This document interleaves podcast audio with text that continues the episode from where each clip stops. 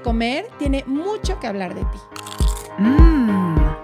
Aquí vas a escuchar historias reales de personas reales que también han estado en la búsqueda de la dieta mágica. Se vale repetir postre. Es un espacio que da espacio a la dulzura, a la risa, al dolor, a la exploración, a lo que no te atreves a mirar, a lo que te da miedo contar. Es un espacio que te da espacio a ti.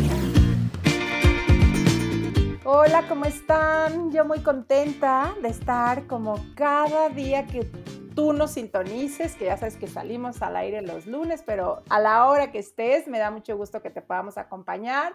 Yo soy Adri Esteba y estoy con Ana Belena. Adri, qué gusto como siempre escucharte.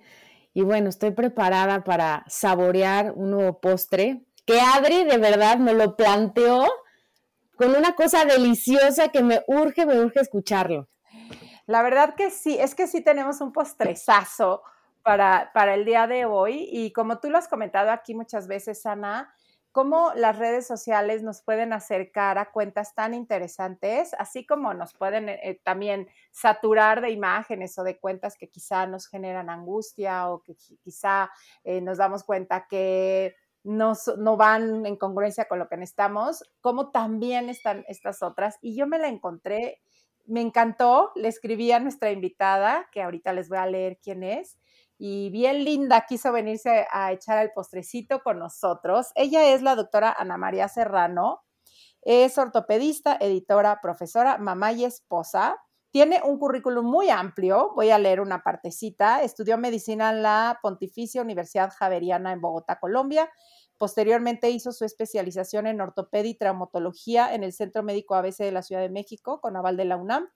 Fue la primera mujer jefa de residentes de ortopedia en su sede, trabaja en el Centro Médico ABC y ha enfocado su práctica en el diagnóstico de patologías articulares de hombro, em, cadera y rodilla. Tiene un enfoque en GEIS, eh, participa activamente en la enseñanza de estudiantes de medicina y de residentes de ortopedia. Ha sido profesora de anatomía, asesora de tesis, sinodal de examen profesional de los residentes de ortopedia del Centro Médico ABC en los últimos siete años. En el 2020 abrió su cuenta profesional de Instagram, Ortopedia ABC, y a través de esta ha creado una comunidad con los ortopedistas en Latinoamérica y otros profesionales de la salud, con los que ha hecho una práctica inclusiva, integral y multidisciplinaria.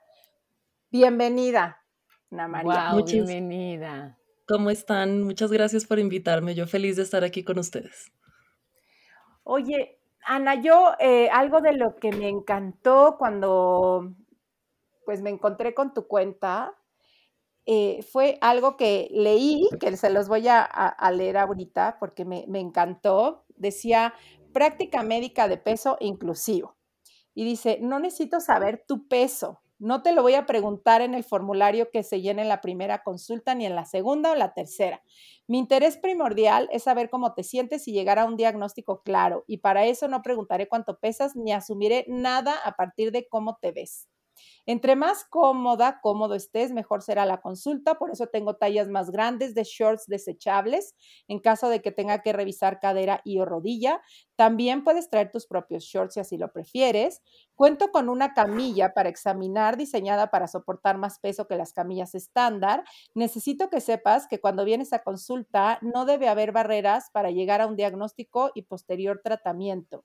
Si tu diagnóstico o tratamiento requiere de interconsulta, te recomendaré profesionales que estén alineados con la práctica de peso inclusivo. Estos profesionales pueden ser reumatólogos, pediatras, nutriólogos clínicos y ofisioterapeuta. Estos son los primeros cambios y no serán los únicos. Construir una práctica inclusiva toma tiempo de escucha activa a los pacientes. Oí esto, escuché esto y dije, wow, me quedé maravillada con la la forma en la que invitas a los pacientes, porque confieso, yo he sido de esas pacientes que me da miedo ir a ver a un médico. Eh, por justo el, o el regaño o el, eh, está, tienes que algazar o esta amenaza de la báscula. ¿Cómo llegas a este, a este lugar, Ana María? Mira, Yo soy una mujer real con todo lo que eso implica, ¿sí? Como muchas mujeres, como supongo son ustedes, como soy yo, como son mis hermanas o como son mis pacientes, pues hemos dudado de nuestro cuerpo, ¿no? Eh, o sea, esta no es una historia dramática, simplemente es una historia real en la que uno a veces no le gusta cómo se ve en el espejo o no le gusta cómo se ve en la foto, en la que uno, pues yo como paciente real, tampoco me ha gustado ir con doctores que empiezan a asumir cosas mías sin conocerme. Y bueno, antes de empezar con toda la parte de práctica de peso incluyente, yo, yo sí creí, quería ser así con mis pacientes. O sea, yo, yo siempre les digo, yo no regaño. Yo no te quiero regañar, ¿sí? Hay cosas que los pacientes igual saben, como quienes fuman saben que eso está mal, ¿de acuerdo? Pero ¿quién soy yo para decir cosas que no me corresponden? Hablando de ortopedia principalmente, ¿sí? Pero esto empezó un poco todo como que se fue sumando al tiempo y esto fue un poco parte de la pandemia, de esas historias de pandemia que salen bonitas. Em, empecé mi cuenta, quería que la gente conociera quién soy yo, ¿no? Eh, y a partir de ahí eh, me reencontré con, con Ilana Boroboy, que yo sé que ustedes la conocen. La, me reencontré porque cuando yo trabajaba en otro consultorio, yo la conocía ya como paciente. Y entonces yo sabía que era nutrióloga, pero no sabía más que eso. Y a raíz de las cuentas en Instagram empecé a ver qué hacía ella. Y ella me invitó a hacer un, como una publicación en conjunto y después un live.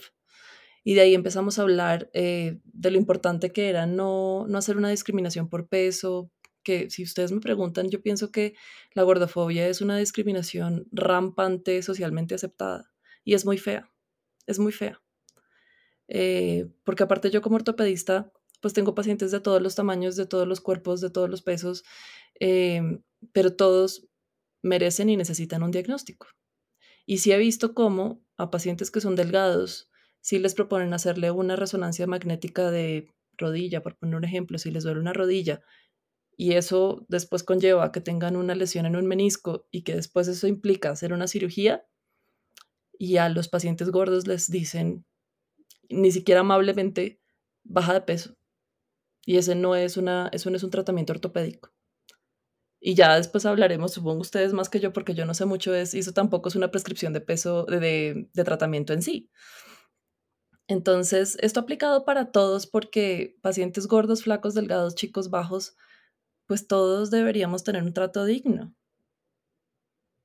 ¿No? Entonces, a mí un número no me va a decir absolutamente nada, pero si además voy a tener un paciente que está completamente aprensivo de ir conmigo y no me quiere contar las cosas, pues yo no voy a poder hacer ni el diagnóstico correcto y por supuesto no voy a poder plantear el tratamiento correcto. Sí. me quedo pensando en, digo, porque yo que trabajo con, con pacientes, yo desde el área terapéutica y que llegan de pronto mucho y me dicen, es que entiende, ya no es por, por, eh, por tema de belleza, es que es por salud, porque si no bajo de peso, pues ya tengo dolor en las rodillas y por, por no bajar de peso tengo eh, tal tema en la espalda y demás. Y es bien complejo después de todo lo que nos han dicho y todo lo que escuchamos tanto de los médicos, de familiares, de amigos, que empiezan con esto de, em, es que tienes que, es que ya entiendo, es por tu salud, mira, te sentirías mejor. Y como poder eh, compartirles que existe otra forma, ¿no? Esto que tú ahorita dices, a ver, espérame, vamos a ver qué podemos hacer con tu lesión. Exacto. Sin que necesariamente tenga que, que tenga que haber una baja de peso y eso es lo que nos estás ahorita tú planteando, ¿no? O sea, que se pueden hacer muchas cosas sin condicionar la baja de peso. Sí, es que como te decía, em, una doctora como yo y como otros especialistas siempre tenemos una forma de hacer la medicina, que en términos muy generales es hacer un interrogatorio, ¿no? Dirigido. Y sobre eso y un examen físico bien hecho, podemos establecer unas impresiones diagnósticas, o sea, una sospecha de yo creo que tú tienes tal cosa, ¿sí? Y si es necesario hacer unos estudios, pues ya completamos todo lo que es, eh, digamos que la historia clínica de un paciente y podemos hacer un diagnóstico, ¿sí? Independientemente, y aquí yo no estoy hablando si es hombre o mujer, si es grande, si es pequeño, si es gordo, si es flaco. ¿sí? Entonces, esa misma secuencia de eventos debe ocurrir en todos los pacientes. Y entonces lo que está mal es que de la nada saltan de un juicio por simplemente una, porque yo te veo de cierto tamaño o porque ocupas cierto espacio, directamente me voy a un tratamiento baja de peso. Eso es lo que está mal, ¿sí? Entonces, si independientemente de yo cómo te veo, me doy cuenta que tienes un dolor de espalda que está causado por, ahí hay una lista muy larga de, causantes de un dolor de espalda, y ese dolor yo te lo quito porque ya sé cómo se trata un dolor de espalda causado por X, Y o Z, pues entonces se puede, ¿sí? Y, y, en ninguno de los casos, y lo hablo yo personalmente, estoy prescribiendo una pérdida de peso, ¿sí? ¿Por qué? Porque además casi todos los pacientes que vienen conmigo vienen con dolor. Y si vienen con dolor, significa que se están moviendo menos, ¿sí? Y si te mueves menos o, o si tienes dolor y, te quiere, y quieres fortalecer, no lo vas a lograr. No hay músculo que se fortalezca a punta de dolor. Eso es falso, ¿no?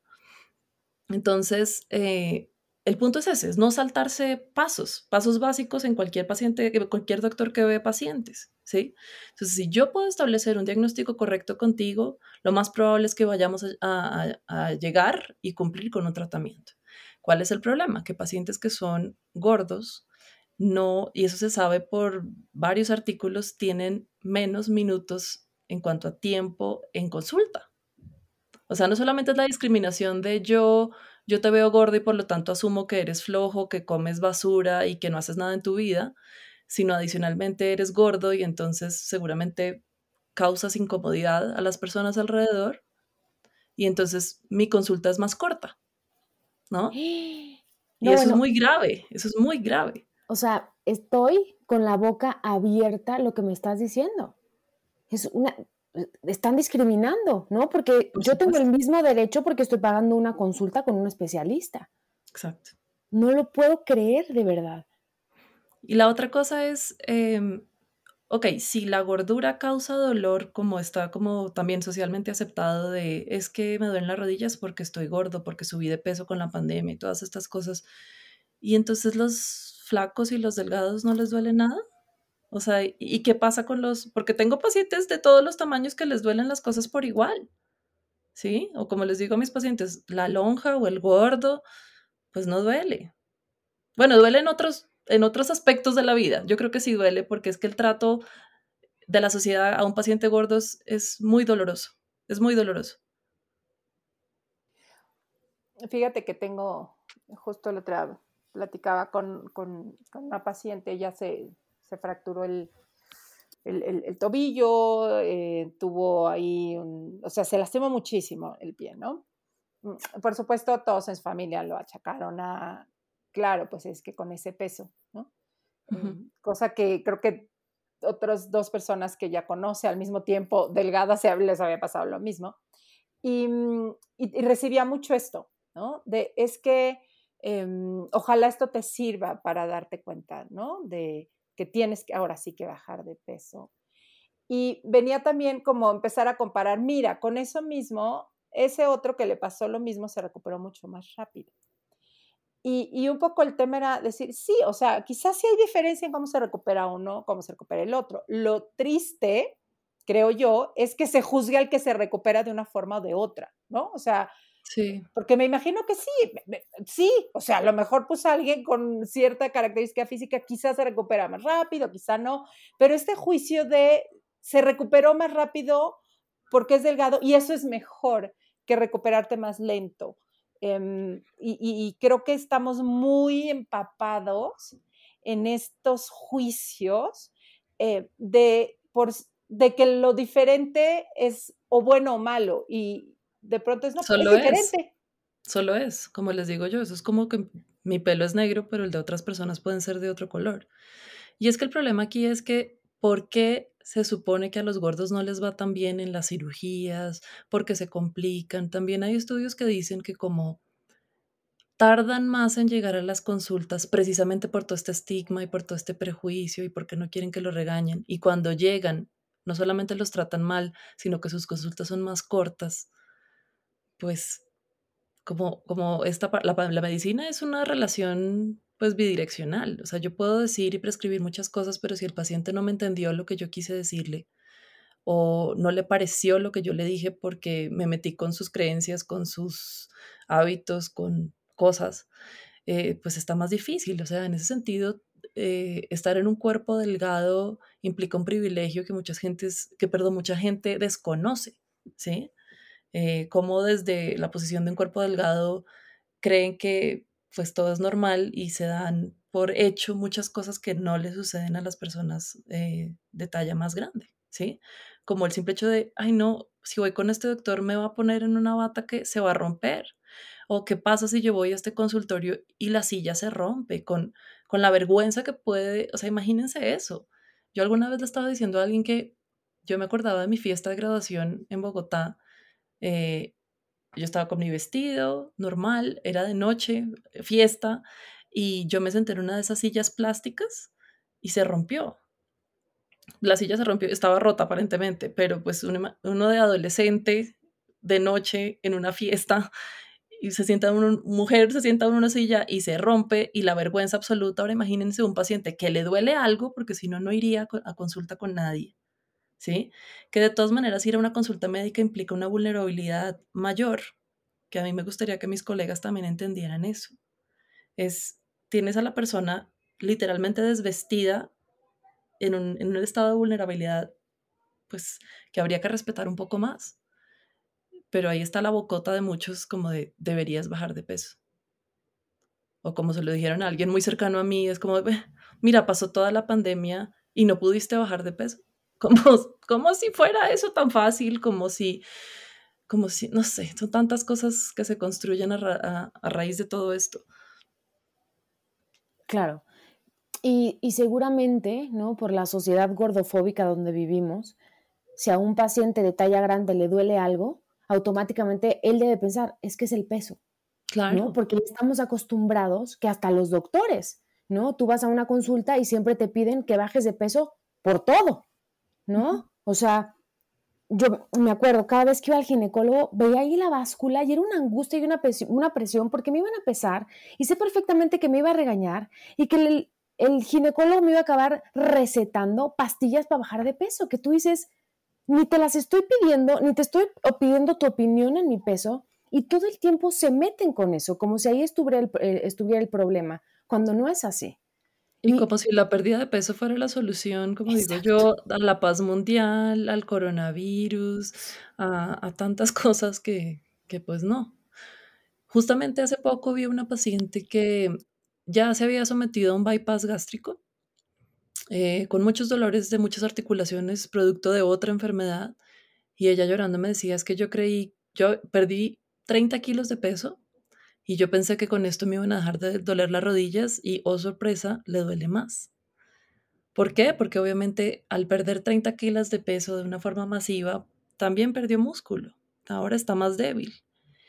Eh, y volvemos a lo mismo, como hacer un tratamiento o sea, ¿por qué los tratamientos no sirven en pacientes ortopédicos? O sea, yo he tenido muchos pacientes que me han dicho, ya fui a fisioterapia, ya fui aquí, ya hice allá, y probablemente los tratamientos estén bien hechos por fisioterapeutas o por otros doctores.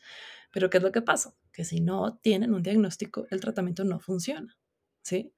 Entonces, por supuesto, esta paciente no se operó para que le quitaran el dolor de rodillas. No sé por qué se operó. Eso es una cosa muy de ella.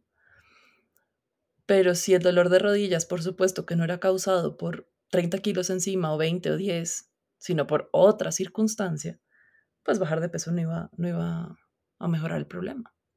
O dicho mucho más fácil, si ustedes tienen una piedra en el zapato y la pisan cada vez que caminan, pues el diagnóstico es piedra en el zapato y el tratamiento es quítate la piedra. Porque el tratamiento es baja de peso. Es quítate la piedra, quítate la piedra que en el caso mío, pues será una cirugía en algunas ocasiones, en otras no. Yo tenía una, paciente, eh, es, una, mujer, eh, no sé, como unos sesenta y tantos años, y tenía un dolor de espalda de muchos años, ¿no? Como en espalda baja. Y desde entonces, desde que empezó con ese dolor, le decían, baja de peso, se te va a quitar, baja de peso, se te va a quitar. Eh, así se lo llevó a lo mejor 15 años, con esta amenaza constante del doctor, es que hasta que bajes de peso, es que hasta que bajes de peso.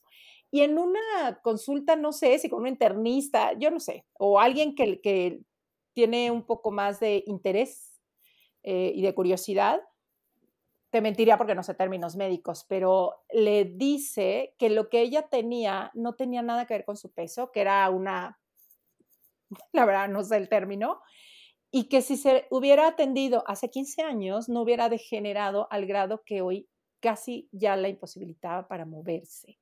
Sí. Tú no sabes cómo lloró. Me acuerdo que estaba en sesión y, y, lloraba con un dolor y me decía, no me vieron. O sea, vieron a mi peso, no me vieron a mí. Y con todo y eso, determinan si necesita una cirugía y la vuelven a amenazar. Bueno, pero bájate unos 10, 15 kilitos antes de la cirugía.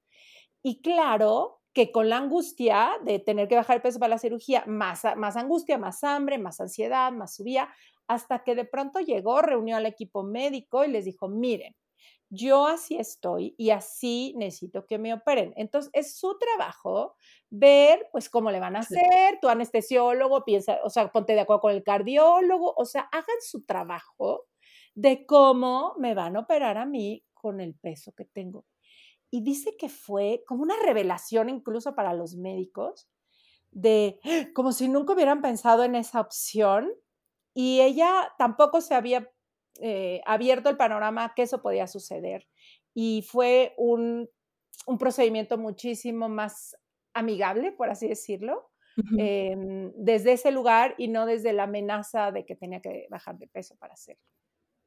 Eso es muy importante porque mm, he tenido varios pacientes que han consultado conmigo porque han visto el perfil probablemente en Instagram, porque alguien ya les contó, porque algunas nutriólogas que ya empiezan a conocerme me han recomendado.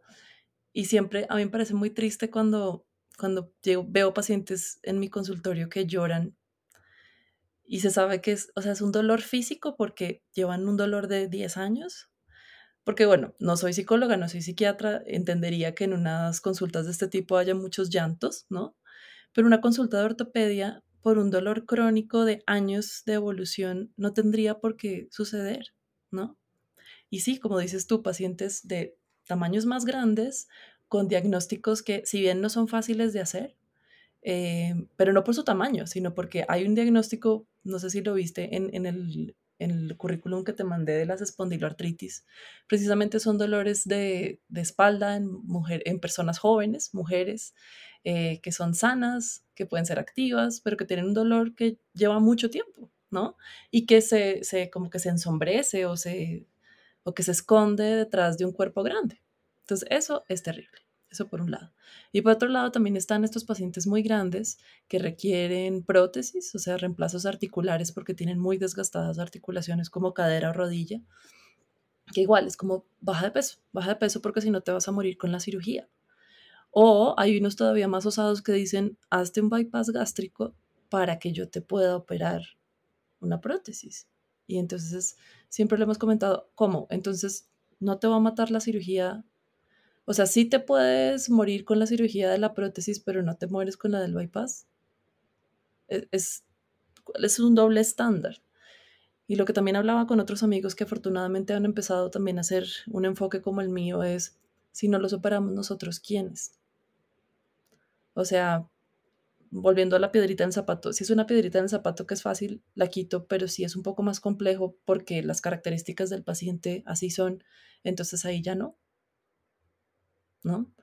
Y sí, probablemente los pacientes grandes necesiten otras cosas, una camilla que aguante más, un instrumental que sea más acorde a sus características, pero yo no le veo tanto problema a eso como que ustedes y yo somos de tallas diferentes o que si ustedes y yo fuéramos cirujanas en un quirófano, yo necesito una talla de guantes 7 y ustedes de otro tamaño, y yo necesito ponerme una pijama quirúrgica de un tamaño diferente a la de ustedes.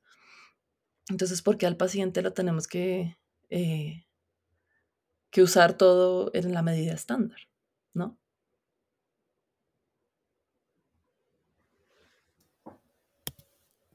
Y, bueno, chance es una pregunta medio rara, ¿de dónde crees que venga? Sé que vivimos en la sociedad, una, sociedad gordofóbica. Pero ¿dónde viene que los doctores piensen todo el tiempo eso, ¿no? Porque normalmente cuando uno llega con el doctor, pues siento que, que, los tenemos un poco idealizados y que los respetamos mucho y al momento que un doctor te dice tienes que bajar de peso, es como muy fuerte. Entonces, el escucharte a ti, ¿no? Que, que eres una doctora súper preparada, digo, es que entonces, ¿por qué los otros nos mienten? O sea, ¿qué tipo de escuela han tenido los otros? ¿O por qué la piensan misma. eso? Todos hemos tenido la misma escuela y es una, y te digo, yo no, yo estudié medicina en México, yo estudié medicina en Colombia, pero desde el día uno de la Facultad de Medicina, en mi universidad y en muchas universidades, lo primero que te dicen es que la obesidad es el enemigo número uno a, a vencer. Si tú tomas cualquier libro o cualquier eh, información médica para paciente y te pones a ver en las causas, factores de riesgo, factores que pueden eh, agravar o complicar cualquier situación, te vas, a te vas a dar cuenta que en la lista, aunque no sea en primer lugar, pero siempre va a aparecer a la obesidad, sobrepeso, como esto. En todo, absolutamente todo. Entonces está como, como, como muy clavado, como que está tatuado en todos los doctores, incluyéndome. Solo que esto ha sido como una deconstrucción que para mí fue fácil, te digo. Yo soy mujer, eh, yo soy grande, o sea, yo soy eh, grande, cuando ustedes me ven en la calle, yo soy grande. Entonces, para mí fue fácil, ¿no? Para muchos otros va a ser muy difícil porque pues implica que si tienen un cuerpo normal entre las, entre, lo que se considera, entre comillas, como normal, pues va a ser más difícil, ¿no? entonces sí, esto es puro educación médica y en la educación médica la obesidad y el sobrepeso son el enemigo número uno a combatir. Y ahorita que decía Ana, cómo de verdad el, el escuchar de un médico, si de por sí impacta oyéndolo de nuestra familia y quienes hemos recibido esta información por años, yo desde que tengo uso de razón tengo esta información de baja de peso, baja de peso, baja de peso, para todo, pero sí cuando la dice un médico, toma un matiz, o sea, que sí es como sentencia, o sea, yo confieso, y lo he dicho aquí, que yo le tengo miedo a mi mente, porque es muy obsesiva, porque me, como que hay espacios que se han llenado de tanto juicio, que aunque he creado nuevos que son muchísimo más compasivos y en los que llevo trabajando tantos años, sé que estos otros se, se grabaron muy fuerte. Entonces, yo sí cuando llego un médico y me, me menciona, aunque sea, y, que aparte dan bases, ¿no? De, a ver, entiéndelo, es que diga lo que lo diga, un cuerpo delgado se va a recuperar más rápido, o em, entiende que entre más grasa haya, más, más trabajo va a costar eh, todo, la anestesia, o sea, de veras empiezan con, con mucha eh, información muy médica, muy amenazante. A mí me para, o sea, se cuenta que me despierta toda esa otra parte llena de miedo y yo sí he dejado de ir a médicos por este terror. O sea, ahorita que te veo a ti, yo me doy en las rodillas, tengo mucho dolor en la espalda baja muchas veces. Ahorita te oí decir, te quiero ir mañana a verte, pero ya con esta tranquilidad, porque sé que, que con cualquier otro es de, hijo, pues ayudaría muchísimo que sí le bajáramos unos kilitos, ¿no? O esto se solucionaría con baja de peso. Me, de veras me despierta unas memorias físicas, emocionales, psíquicas tan poderosas que mira que llevo 15 años trabajando en la aceptación, en, mucho crearme otro entorno, pero escuchar, tienes que bajar de peso y más de una figura médica, hasta cuenta que me despierta mis demonios. Es que es horrible, es horrible. Yo últimamente en consulta, porque estoy aprendiendo todos los días, Em, quiero contarles que a veces pues veo pacientes grandes, gordos, y entonces en mis notas del expediente médico como que quiero poner eso. Y después dije, no, pues no tengo que ponerlo. ¿Sí? Primero porque tengo muy buena memoria, entonces yo me acuerdo de los nombres de mis pacientes, de cómo se ven, yo de verdad sí tengo buena memoria. Por supuesto hay que escribir todo. Pero así como no pongo que la complexión es delgada de un paciente que veo en mi examen físico, pues tampoco ahora lo pongo de un gordo. Eso es por un lado. Y por otro lado, hay pacientes que llegan y que yo alcanzo a ver ese miedo y empiezan a decir, sí, doctora, pues yo sé que subí de peso y que eso no ayuda. Y entonces ahí yo los paro y les digo, quiero que entiendan que en este consultorio no se opina el cuerpo de nadie. Punto. O sea, no del mío, no del tuyo, no del de nadie. Punto. Y ya. Y entonces ahí como que, porque es que a mí también me pasó. Yo yo como que quería que no me dijeran nada porque para mí es un tema también sensible. Y la única forma era ponerlo por delante. Es como, ya sé que estoy gorda, no me lo digas, pero ya lo mencionamos. Entonces ya, ya entró la gordura a ser parte de la conversación de algo que probablemente no tenía nada que ver. He oído anécdotas de pacientes que van con oftalmólogos. ¿Qué, tiene que ver? ¿No? Sí, qué fuerte. Y creo que esto que mencionábamos hace rato, y me encantó cuando decías, bueno, cada quien va a tener diferente tamaño de manos y van a estar diferentes guantes, o como el saber que aun cuando me, imagino, no sé, que quizás sí llevará o implicará otros temas, alguien con más, eh, a lo mejor más gordo, que menos gordo, implicará quizá cosas diferentes, ¿no? O sea, como no pone el nombre, es igual. No, no, no, sí quizá hay diferencias. Lo interesante aquí es que vamos a atender esa diferencia en lugar de culparte por tenerla o condicionarte a que te voy a operar cuando ya no exista esa diferencia de ti con un paciente delgado, ¿no? Sino decirnos, sí, a lo mejor pues voy a tener que tomar en cuenta pues con muchísimo más cuidado a lo mejor el tema de la anestesia o tendré que tomar en cuenta que quizá la grasa va, va, a generar tal o tal, ¿no? O sea, pero lo que me gusta de lo que estoy escuchando de ti es, sí, o sea, sí, pero voy a hacer lo que me toque a mi médico para lidiar con esa diferencia. Exacto. Pero es que aparte eso se supone que lo hacemos todo el tiempo, porque ninguna persona es igual a otra y por lo tanto siempre el tratamiento tendrá que ser individualizado, no es una receta de cocina. ¿No?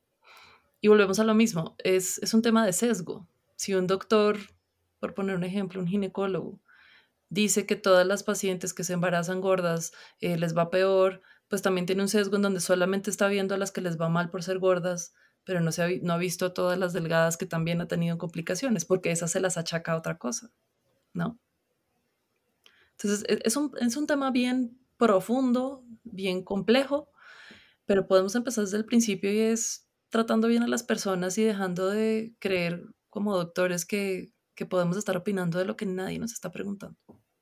De ortopedia sí, voy a opinar por beneficio del paciente, pero mucho ojo, porque entonces muchas de las de como de la, de la pelea que viene es que es por salud, como ustedes decían al principio. Bueno, pues define salud, porque pues como te veas o cuánto ocupes de espacio o qué talla usas, pues así como no es salud, muchas otras cosas. Y decirle a alguien que baje de peso es lo mismo que no decirle nada en el sentido del resultado, pero sí es muy hiriente y sí es muy violento. Ay, sí, es, es, es muy fuerte. Y yo pienso y digo, la próxima vez que alguien ¿no? vaya con un médico que, que se meta con su cuerpo, con el tamaño de su cuerpo, pues salirse, ¿no? Salirse de ese consultorio y buscar a alguien como tú que, que tenga ese enfoque, ¿no? Que vaya justamente a atender ¿no? la necesidad que tengo, el dolor que tengo y no a juzgarme. Y como, lo mencionas, Ana, hay muchos doctores que ya están justos en este enfoque. Sí, sí, ojalá, digo, ojalá haya muchos más y qué bueno que haya este tipo de espacios, porque seguramente hay muchas personas que todavía no se, no se definen a sí mismos como eh, profesionales de salud, no, no discriminatorios o no gordofóbicos, pero probablemente estas ideas las tienen en la cabeza desde hace un rato, ¿no? Y entonces esto puede ser una buena, un buen inicio.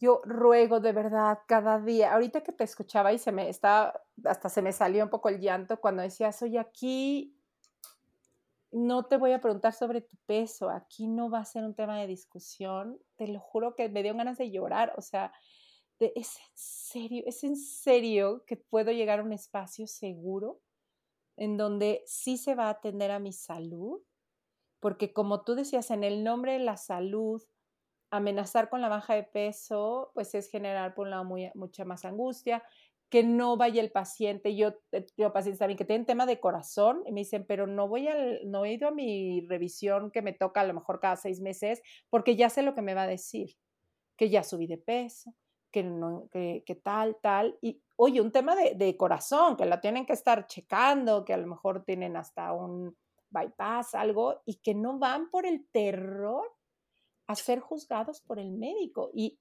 eso tiene mucho más implicaciones en la salud que bajar de peso. De acuerdo. De acuerdo.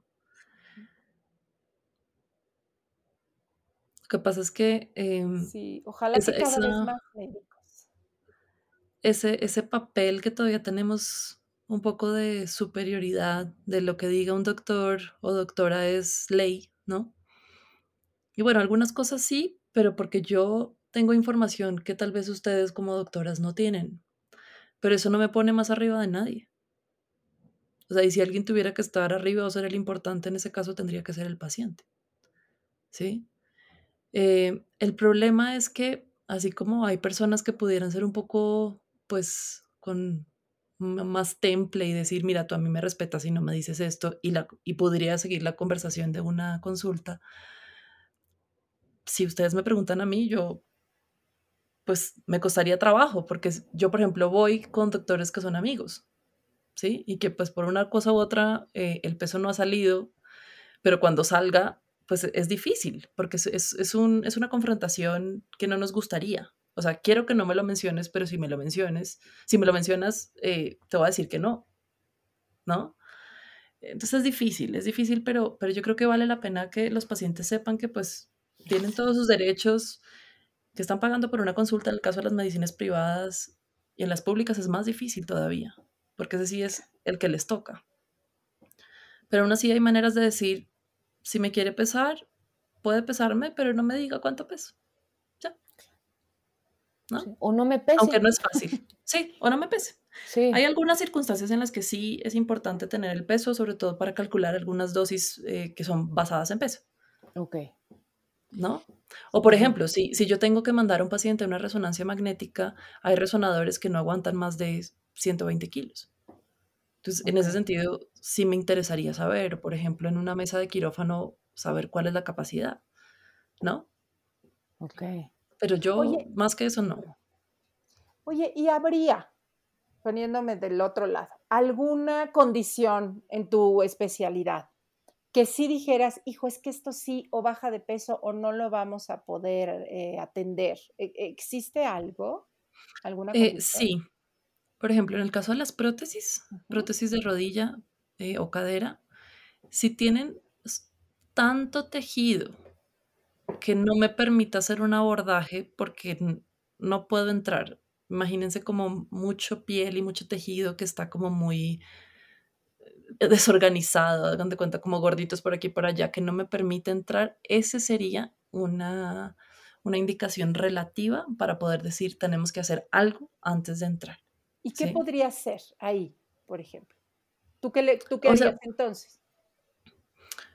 O sea, por ejemplo, tengo un par de pacientes que estamos en ese proceso, ¿sí? Entonces, en ese proceso sí he tenido que mandarlos con un cirujano gastro-bariatra porque necesito que me ayude, pero entonces estamos hablando de pacientes supremamente grandes, que obviamente una dieta, pues no, eh, y en tiempo tampoco. Entonces digo, no soy quien, pero necesito mandarlo con alguien que me diga, quiero saber, uno, si está en buenas condiciones, si, acuérdense, que sea grande o que sea pequeño no es igual a salud, y esto va y viene, es viceversa, ¿sí? Entonces, igual, puede ser un paciente muy grande que además no tenga una buena salud y yo necesito saber en qué, en qué salud está para saber si lo puedo operar o no. Y si mi abordaje, o sea, donde yo hago mi herida, mi, o sea, la incisión, no la puedo hacer porque hay mucho, nosotros le llamamos panículo adiposo, hay mucho gordo por ahí que no me permite, pues entonces en, en esas circunstancias tendría que hacer algo para que quiten eso y que yo pueda entrar. Pero es, es raro. Ok, ok. Y como dices, y siempre encontrando, a ver, ¿qué hacemos, no? O sea, no tanto. Como sí, buscando el cómo sí. El cómo sí. O sea, ahorita estoy en un proceso con una paciente que también es muy grande, es muy gorda, necesita una prótesis de rodilla y entonces la mando con un internista y de una vez le digo, oye, tiene tantos años, tiene esto, tiene lo otro, necesito mandártela para una valoración preparatoria buscando como sí. Y le puse de una, ahí sí, y buscando de una vez, no es viable una pérdida de peso, sino más bien operarla para que camine, porque no puede caminar. ¿De acuerdo? Es como diciéndoles de una vez te voy advirtiendo, ¿sí? Que es un poco lo que los pacientes podrían hacer como de, no me diga que perda peso porque no va por ahí la cosa. Yo necesito pacientes que, uno, no tengan dolor porque el dolor nunca es normal. Yo necesito, dos, que los pacientes se muevan. Y si los pacientes no tienen dolor y se mueven, van a ser pacientes fuertes. Eso es todo lo que yo pido. Cómo se vean, o si la falda les queda o no les queda, o si el tamaño y la talla y eso, eso ya no, no tiene que ver conmigo. Sí, que además, si consideramos, que te alguien sin dolor y que se pueda mover, su calidad de vida seguro va a cambiar em, y quizá va a habilitar pues cosas que no podía ni hacer, ¿no? Entonces, unido al dolor, al no moverse, pues quizá venga hasta cierta depresión, hasta esta sensación de yo no puedo y todavía me están amenazando que es mi culpa porque no adelgazo. O sea, es como una cadenita que en vez de seguirla llevando hacia abajo, mejor busquemos llevarla hacia arriba. Sí. Así es, es, es un círculo vicioso con muchos factores, pero como que no podemos romper con ninguno. Primero porque hay un montón de culpa, información que no conozco porque el paciente no me quiere decir, eh, una consulta que es tarde, ¿no? Porque no llegan dos semanas después de que les duele algo, sino tienen, que bajan de peso, que hacen algo, pero no pueden, y después van con uno y van con otro, y después, o sea, yo, yo alcanzo a leer cuando el paciente me dice, hola, hola, ¿cómo estás? Mucho gusto, no sé qué.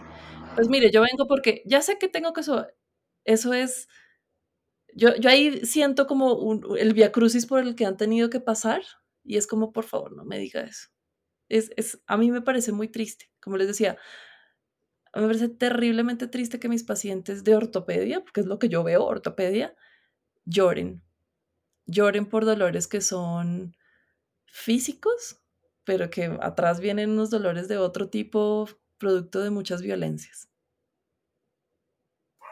Ay, sí, me dices eso y te juro que el corazón se me hace pasita, ¿no? Porque nos tiene que respetar del tamaño que seamos, ¿no? Entonces, ¿Dónde te podemos encontrar, Ana María?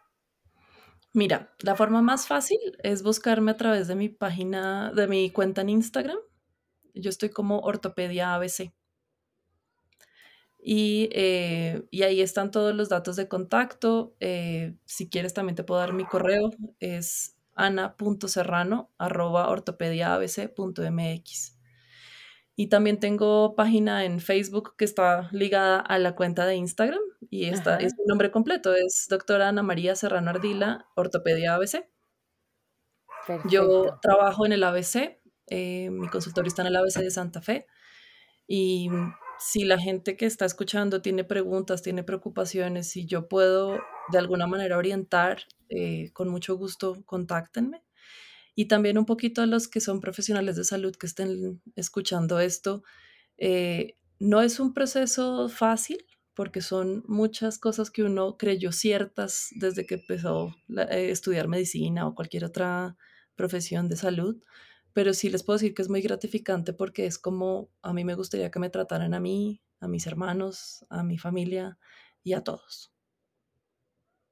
Ay, qué bello. De verdad, eh, me, alegra, me emociona saber que cada vez podemos empezar a mirar hacia estos lugares de mucho más comprensión, que además no es que eh, estemos ignorando temas de salud, al contrario, pero ver que hay espacios seguros para atendernos, yo creo que es así hoy un, un reto que me encanta que cada vez más personas estén tomando me encanta la invitación que haces a los profesionales de salud.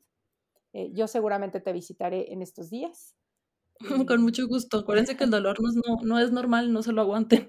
No, exacto. No, pero también tenemos esta cultura un poco de aguantarnos el dolor o de pues haz algo, pues ya, pues aguanta, tómate algo, o sea, como si no tuviéramos esta sensación de merecer vivir sin dolor.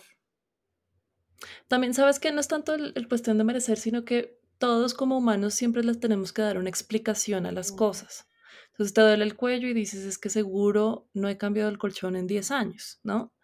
Y después te duele el pie y dices, no, es que seguro fue porque caminé, no sé qué. Y en esas pasan semanas, meses y de pronto ya no es normal. Como yo decía, con mis hijas, si un día una no dormía bien era porque no, comió más, ¿no? Y la otra, y al otro día no, porque hizo frío.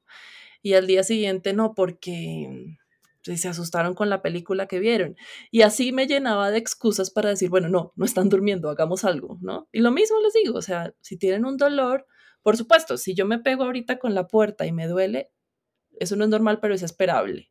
Y eso se tiene que quitar en dos días, tres, ¿no? Más o menos. Pero si ustedes vienen con un dolor y dolor y dolor y dolor, pues otra vez, empecemos otra vez por el principio. Tengan un diagnóstico. Y para el diagnóstico de las cosas musculoesqueléticas, para eso estamos los ortopedistas.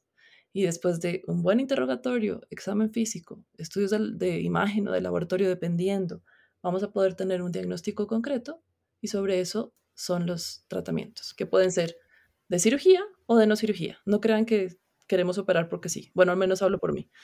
¿No? No, Adri, pues vamos las dos juntas a consulta, pero ya, te lo juro, yo sí ya lo necesito y me emociona muchísimo saber que existen eh, médicos como tú. Muchísimas gracias. No sé si Ana le quería hacer Claro que sí. Para finalizar, Ana María, si hoy fueras un postre, ¿qué postre serías? Uy, soy súper postrera, me encantan todos los postres. Creo que lo que más me gusta a mí en la vida son los brownies y los brownies de Bogotá, que no he podido encontrar en Ciudad de México. Son unos brownies ¿Cómo son los de Bogotá? Hay unos, es que no me acuerdo ahorita la marca. Ah, sí, se llama AIA. Eh, ahorita los busco y se los mando por, por mensaje. Son un espectáculo. Amo los brownies. Son muy buenos. Sí. bueno, yo, me gustan con una bola de helado. No, a mí solo, solo, solito. Sí. Muy bien. Muchísimas gracias, Ana María. Fue un gusto tenerte. Ay, gracias a ustedes por invitarme. Espero que pronto las pueda conocer eh, personalmente. No necesariamente en consulta, pero si es en consulta también. Seguro que sí. Muchas gracias. Nos vemos. Bye, bye. Adiós. Si te gustó el podcast, pasa la voz.